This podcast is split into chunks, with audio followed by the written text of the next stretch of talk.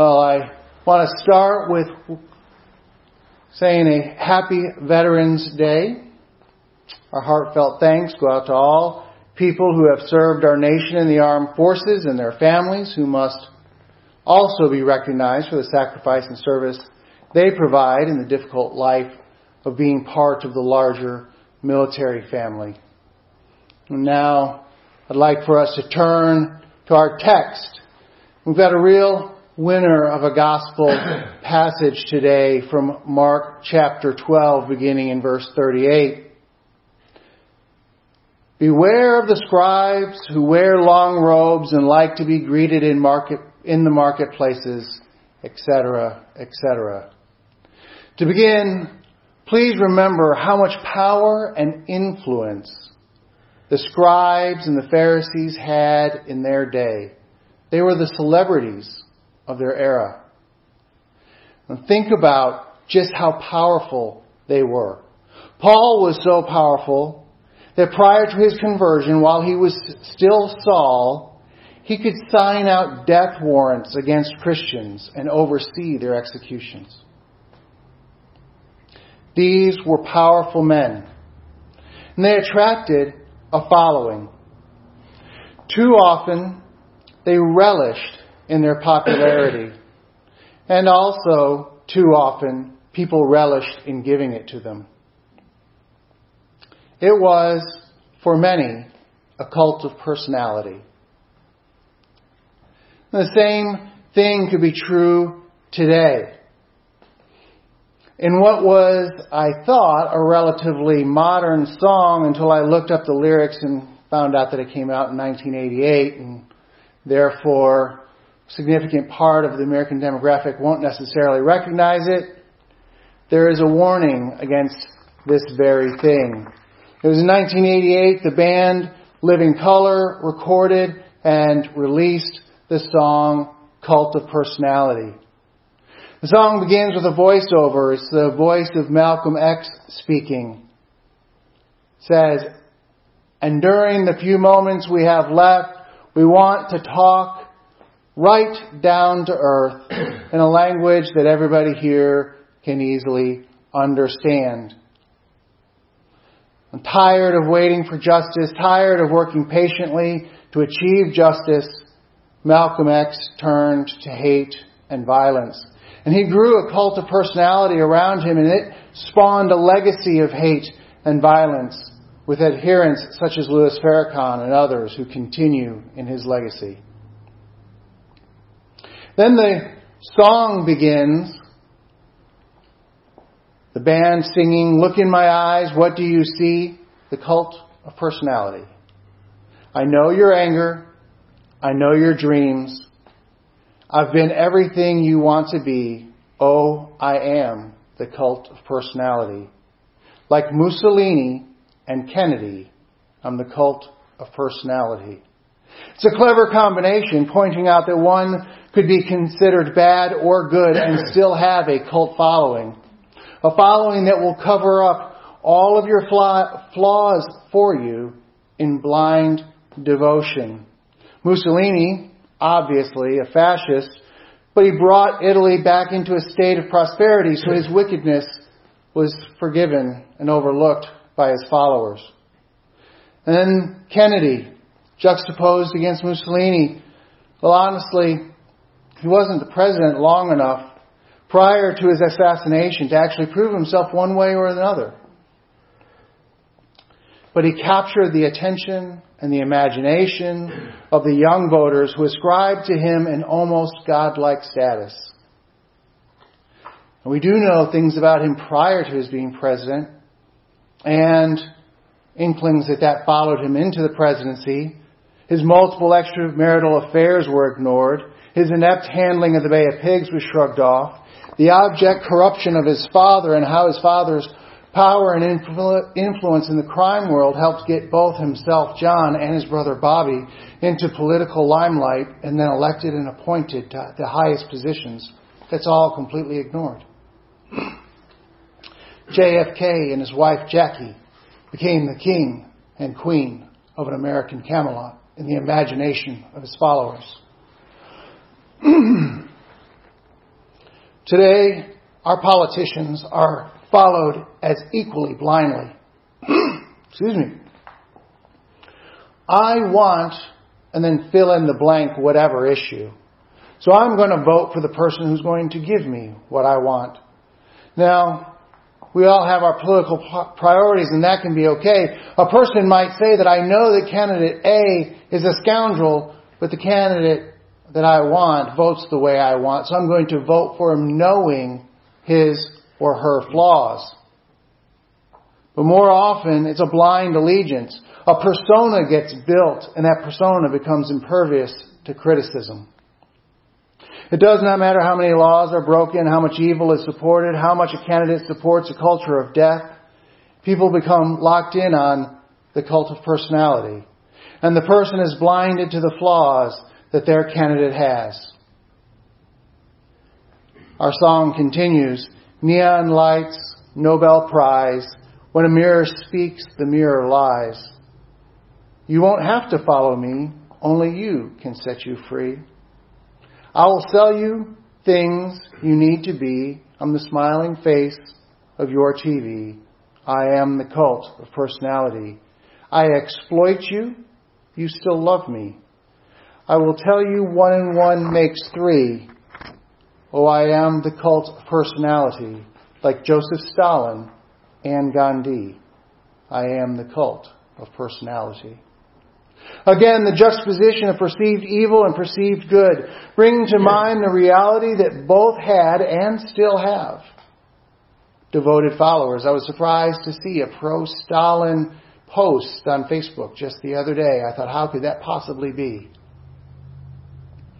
But followers will only see the good when it's hard and seemingly impossible to do with people such as Stalin and be completely blinded to the bad because people refuse to believe that their hero, for whom Gandhi is to millions, can have any flaws. And the lyrics continue, you gave me fortune, you gave me fame, you gave me power in your God's name. And here we're getting closer to our gospel passage. I'm every person you need to be Oh, I am the cult of personality. And as the musicians finish their singing, another voiceover comes on. The voices of JFK and Franklin Delano Roosevelt. That's not what your country can do for you. And then immediately splice to the only thing we have to fear is fear itself. Two flawed men who captured the imagination of the country and even the whole world. Two flawed men who are today beyond and immune from criticism. It is, as a whole, a rather biting indictment on how we treat celebrity, how we treat power, and how we empower certain people by not being aware. What is all of this to say? What if, why have I brought all of this up in relation to our gospel passage? It's because Jesus says, beware. Beware of the scribes who like to walk around in their long robes. And this is my cue to become suddenly self-conscious.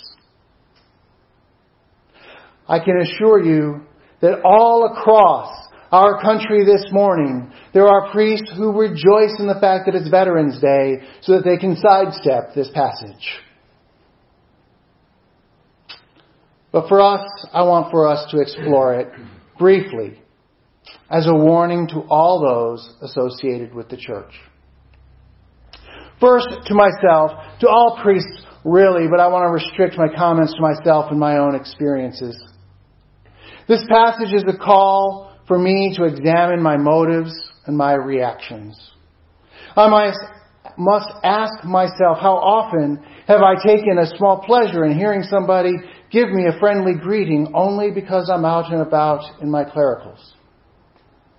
Otherwise, I'd just be another person on the street that they walked by.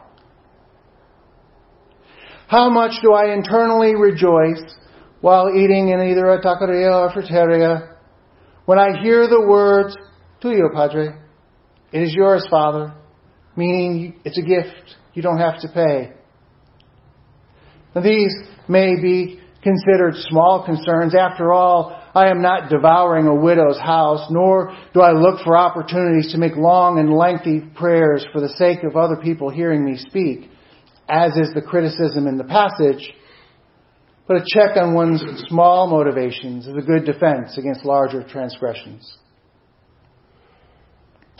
Everything I do, everything I say, and when it comes to the long robes, everything I wear should point people to Jesus. Let me add on that last bit that the current trend in certain church circles to utilize vestments as a billboard for coded political and social concerns messaging is a scandal. Vestments have one purpose and one purpose only to honor God and direct people's attention to God.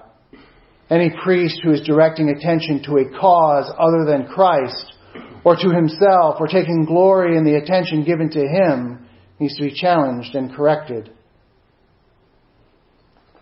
And now, a warning to those in the pews. As Jesus said, beware. Beware one who is basking in the glory that should be given to God. For that basking will bring with it a sense of entitlement. And entitlement brings with it abuse. I shall give you an example of something that needs to be corrected early so it doesn't grow all so much worse later.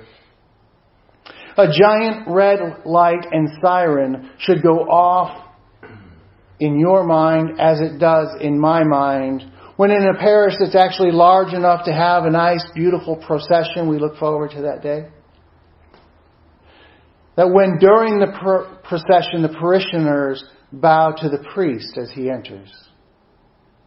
We bow to the cross when it passes in procession because it represents our bowing before Christ. The priest, on the other hand, is not due this reverence. I have had priests fire back at me in their own defense. They are bowing to Christ when they bow to me because I am acting in persona Christi. That answer should make you shudder. First, let me remind you the words of James and John from a few weeks ago. Jesus, let us be at your throne. Let us sit in your glory.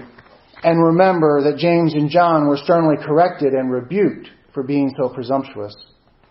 And second, liturgically, sacramentally, the priest only acts in persona Christi when performing specific sacramental actions. The majority of the time during our worship, the priest is representing the people, leading the collected body to Christ. Because everything said, everything done, and everything worn should lead people's attention to Jesus. Before closing, let me sure that there is not a misunderstanding. It is perfectly okay to be nice to members of clergy. It is preferred. And it is perfectly okay to show your appreciation to members of clergy in w- ways which you feel are appropriate. These small acts of kindness are really encouraging in what can sometimes be a quite challenging vocation.